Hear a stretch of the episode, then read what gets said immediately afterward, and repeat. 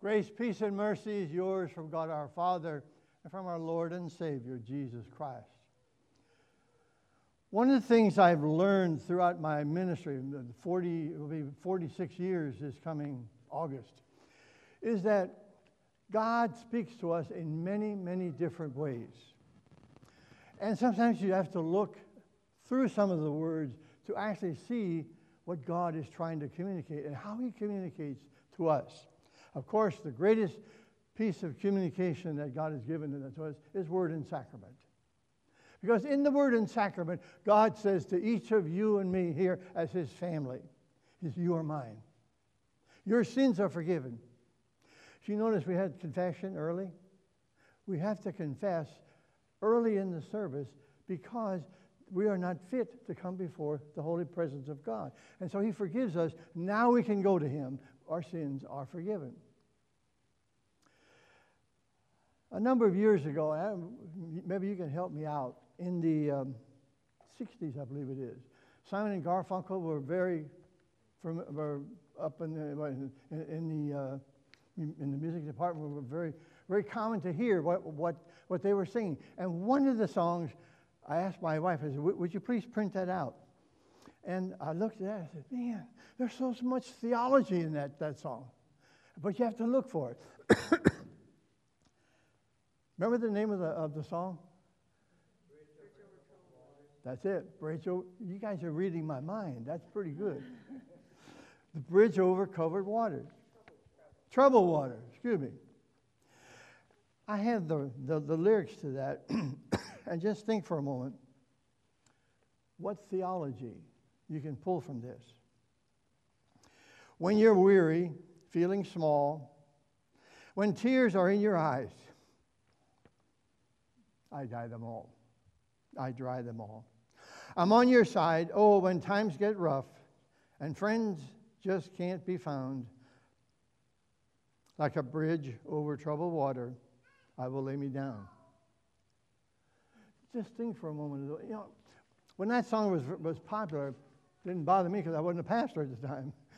But I, I, look at these words and there is theology behind it. Something else I, I love to do also. And that is, uh, for, for, many, many years when, when I was preaching, I would always read the comics before I preached. Why? If you look at some of those ca- uh, cartoons in the paper, and my favorite, I have two of them. One is Charlie Schulz and Garfield, and the other is BC, and particularly BC. He he has a lot of hidden theology. One of my favorites uh, from him was uh, it was one Easter morning, and it was in the paper. uh, was BC goes to this cave, and he looks in, and he comes out and says, Yes! I love that one because it brought a message about my faith. Let me continue with this bridge over troubled water. When you're down and out, when you're on the street, when evening falls so hard, I will comfort you. I'll take your part when darkness comes. And pain is all around, like a bridge over troubled water. I will lay me down. Does that mean something to you? You think for a moment. Put God in that song. Makes sense. And God says, I'll be with you no matter what our story in the gospel lesson was about a man who was crippled for 38 years. And he tried to get to that water when, when the water at the pool of Bethesda was, was stirred up. But he couldn't because somebody else would beat him to it. Time after time, year after year after year. You think he was a little bit discouraged or could be a little bit discouraged? I would think so, wouldn't you? to go through all that and not have any healing at all. And here comes Jesus. Now, Jesus doesn't make a big issue out of the uh, out of his healing. It's almost a matter of fact. Jesus comes up to this man and says, "Would you like to be healed?" What do you think the man's answer was? Obviously, right? Yes, I want to be healed. And Jesus says, okay, take up your bed and walk. That's it. And the man, what happened to the man? He was healed, wasn't he? It's one of those cases where I see Jesus not really making an issue out of his healing, but just matter of fact. Because you see, what happened to that man when Jesus came to him at the pool, Jesus made a different person out of that man. His whole life changed. He was now healed of his illness. Can you relate to that? Some of us may have had illnesses a long time. We prayed about it, prayed over and over again. And said, God, aren't you listening? Why don't you heal? Why don't you take care of my problem?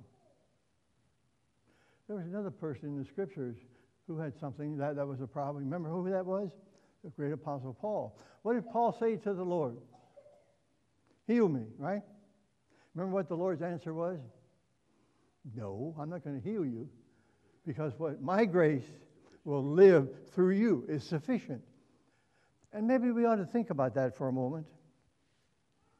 When we pray to our Father, we pray that He would heal us. We pray that He would look in our direction and see our problems and then take care of them. I think too often we expect God to answer prayer when? I do. And that's my problem too. But that should, that, that's something that is part of our makeup. and uh, the uh, culture today, or the, uh, the type of, of life we live, we want instantaneous, instantaneous healing. But that doesn't happen often. I want to use my, my wife's sister for an example. Hope you don't mind this. She and her husband celebrated her 60th anniversary, and right after that, he passed away. And God in that home was a cuss word. Over and over again, the prayer was that they turn to the Lord. Well, after that 60 years, she moved from Virginia to Texas with, to be with her family. And what it was Palm Sunday. I mean, it was, it was Palm Sunday. That she and her daughter, and her daughter goes to the Methodist church with her family, and she teaches Bible class, etc. To, to cut it short, she went to that. Her sister went to that church, and now she's a member. She was the VBS lady that same year. It, happened in March, I believe it was, somewhere around there, March and April. And now, instead of good luck, she'll say, we'll put you on the prayer list. 60 years it took that. You know, God's time is not our time. Unfortunately, time to us is seconds, minutes, hours, days, years, right? To God, he doesn't have all that stuff. He, he just looks at us and says, okay, you're here for this span of time that I give you. When the troubled waters hit you, what do you do? Do you get angry with God? That's not all bad. But to continue that anger, that's not good. Because you see, oftentimes our illnesses are not necessarily a curable thing for us, but it's, God has a purpose. Because what He does, He takes that illness, remember I said earlier that we are God's family, and He turns it into something positive. He turns us to, right? Turns, turns us to the cross. He turns us to Jesus because Jesus came to be our Savior. And the, the greatest gift that God have, could have given us is the cross. Jesus had that. He knew that before he was even born. He knew the cross was ahead of him. And he knew what that cross would do for each one of us here this morning. Because we can relate to that cross. We were baptized in, into the name of Jesus Christ. And when that happened, God, the Father, said, I will take care of you. I will, I will protect you from all harm and danger. Now, he didn't say he's going to protect us from illness. He said harm and danger. But he's still there, even when we're going through these various illnesses. So sometimes it takes maybe a day, a year, 10 years. Because God's answer to us when we pray to Him is not necessarily, yes, I'll, I'll listen to you uh, to give you what you want. There are three answers to prayer.